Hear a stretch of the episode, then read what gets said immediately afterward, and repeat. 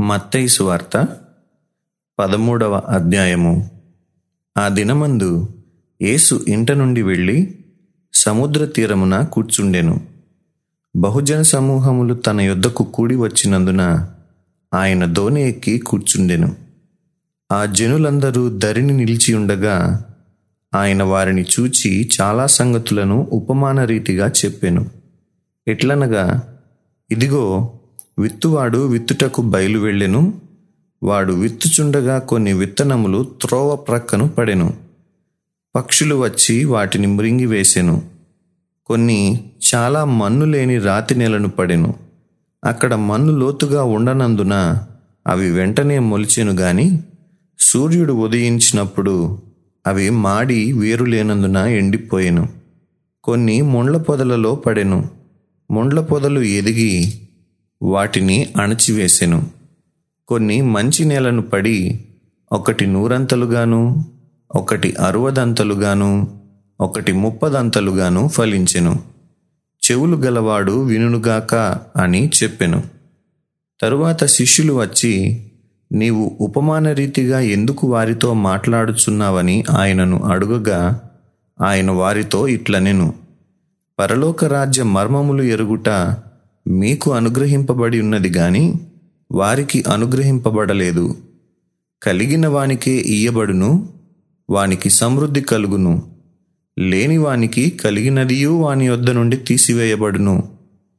మరియు వారు చూచుచుండియు చూడరు వినుచుండియు వినకయు గ్రహింపకయు నున్నారు. ఇందు నిమిత్తము నేను ఉపమాన రీతిగా వారికి బోధించుచున్నాను. ఈ ప్రజలు కన్నులారా చూచి చెవులారా విని హృదయముతో గ్రహించి మనస్సు త్రిప్పుకొని నా వలన స్వస్థత పొందకుండునట్లు వారి హృదయము క్రొవ్వినది. వారి చెవులు వినుటకు మందములైనవి. వారు తమ కన్నులు మూసికొని ఉన్నారు. గనుక మీరు వినుట మట్టుకు విందురు గాని గ్రహింపనే గ్రహింపరు. చూచుట మట్టుకు చూతురు గాని ఎంత మాత్రమును తెలుసుకొనరు అని యషియా చెప్పిన ప్రవచనము వీరి విషయమై నెరవేరుచున్నది. అయితే మీ కన్నులు చూచుచున్నవి గనుక అవి ధన్యములైనవి. మీ చెవులు వినుచున్నవి గనుక అవి ధన్యములైనవి. అనేక ప్రవక్తలును నీతిమంతులును మీరు చూచు వాటిని చూడగోరియు చూడకపోయిరి. మీరు విని వాటిని వినగోరియు వినకపోయిరని మీతో నిశ్చయముగా చెప్పుచున్నాను. విత్తువాని గూర్చిన ఉపమాన భావము వినుడి. ఎవడైనను రాజ్యమును గూర్చిన వాక్యము వినియు గ్రహింపకయుండగా దుష్టుడు వచ్చి వాని హృదయంలో విత్తబడిన దానిని ఎత్తికొని పోవును. త్రోవ ప్రక్కను విత్తబడినవాడు వీడే. రాతి నేలను విత్తబడినవాడు వాక్యము విని వెంటనే సంతోషముతో దానిని అంగీకరించువాడు.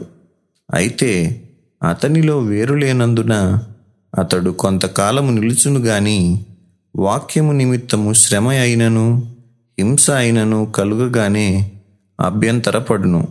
ముండ్ల పొదలలో విత్తబడినవాడు వాక్యము వినువాడే గాని ఐహిక విచారమును ధనమోసమును ఆ వాక్యమును అణచివేయును గనుక వాడు నిష్ఫలుడవును. మంచి నేలను విత్తబడినవాడు వాక్యము విని గ్రహించువాడు. అట్టివారు సఫలులై ఒకడు నూరంతలుగాను ఒకడు అరవదంతులుగాను ఒకడు ముప్పదంతులుగాను ఫలించుననెను. ఆయన మరి ఒక ఉపమానము వారితో చెప్పెను. ఏమనగా పరలోక రాజ్యము తన పొలములో మంచి విత్తనము విత్తిన యొక్క మనుష్యుని పోలి ఉన్నది.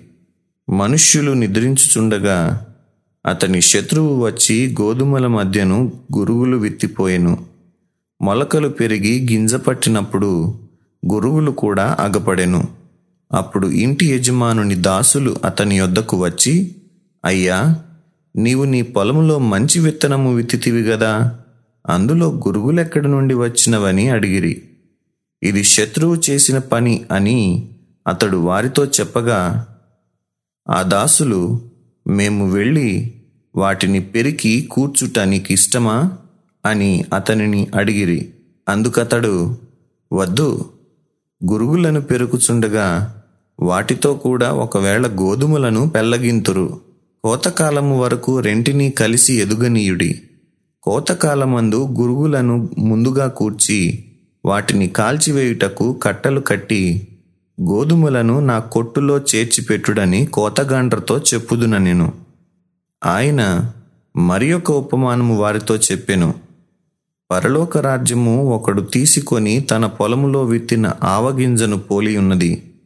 అది విత్తనములన్నిటిలో చిన్నదే గాని పెరిగినప్పుడు కూర మొక్కలన్నిటిలో పెద్దదై ఆకాశ పక్షులు వచ్చి దాని కొమ్మల ఎందు నివసించున్నంత చెట్టగును. ఆయన మరి ఒక ఉపమానము వారితో చెప్పెను. పరలోక రాజ్యము ఒక స్త్రీ తీసుకొని పిండి అంతయు పులిసి పొంగు వరకు మూడు కుంచెముల పిండిలో దాచిపెట్టిన పుల్లని పిండిని పోలి ఉన్నది. నేను నా నోరు తెరచి ఉపమాన రీతిగా బోధించెదను. లోకము పుట్టినది మొదలుకొని మరుగు చేయబడిన సంగతులను తెలియజెప్పెదను.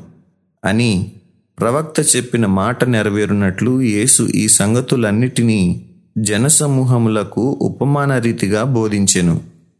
ఉపమానము లేక వారికేమీయూ బోధింపలేదు.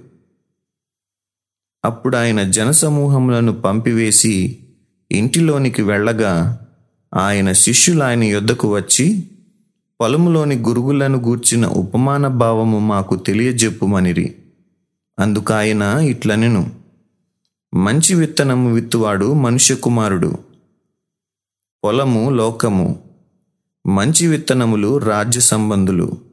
గురుగులు దుష్టుని సంబంధులు. వాటిని విత్తిన శత్రువు అపవాది. కోత యుగ సమాప్తి. కోత కోయువారు దేవదూతలు. గురుగులు ఏలాగు కూర్చబడి అగ్నిలో కాల్చివేయబడునో అలాగే యుగ సమాప్తి అందు జరుగును.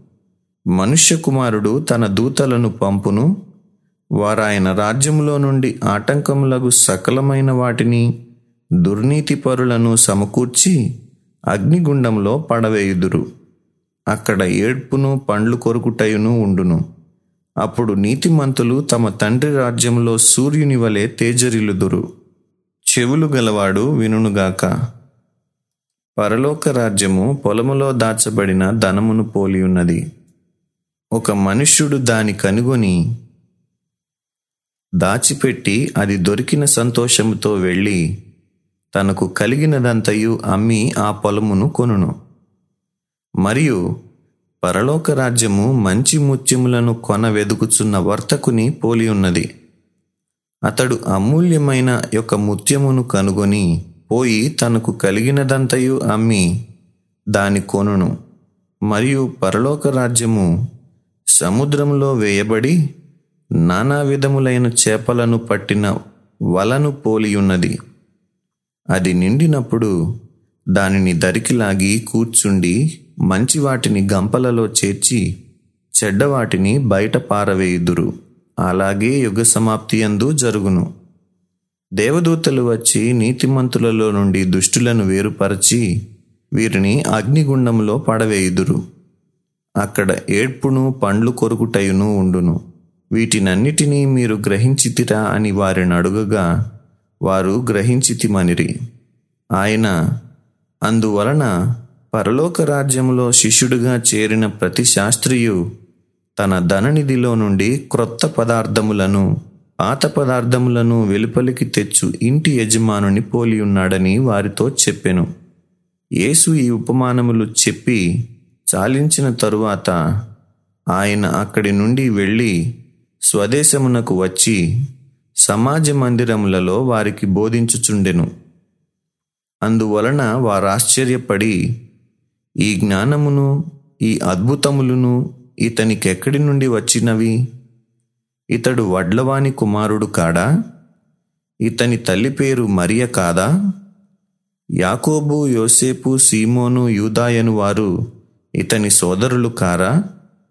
ఇతని సోదరీమణులందరూ మనతోనే ఉన్నారు కారా? ఇతనికి ఈ కార్యములన్నీయు ఎక్కడి నుండి వచ్చినని చెప్పుకొని ఆయన విషయమై అభ్యంతరపడిరి. అయితే యేసు ప్రవక్త తన దేశములోనూ తన ఇంటను తప్ప మరి ఎక్కడనైనను గణహీనుడు కాడని వారితో చెప్పెను. వారి అవిశ్వాసమును బట్టి ఆయన అక్కడ అనేకమైన అద్భుతములు చేయలేదు. సత్యవేద గ్రంథము ఆహా చదువా చక్కని గ్రంథము. దీని చదువు వారే ధన్యులు. సత్యవేద గ్రంథము ఆహా చదువా చక్కని గ్రంథము